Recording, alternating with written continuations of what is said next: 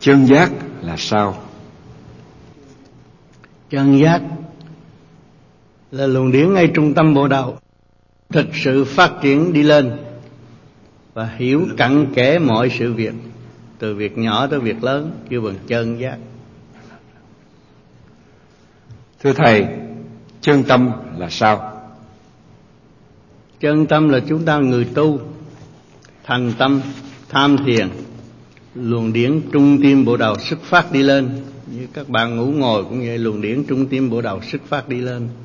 Thì trong óc của bạn có nhiều cái cảm thức mới mẻ, hay ho để tận độ quần sanh. Khi người được gần, con người động loạn, thì có những cơ hội phân giải cho họ.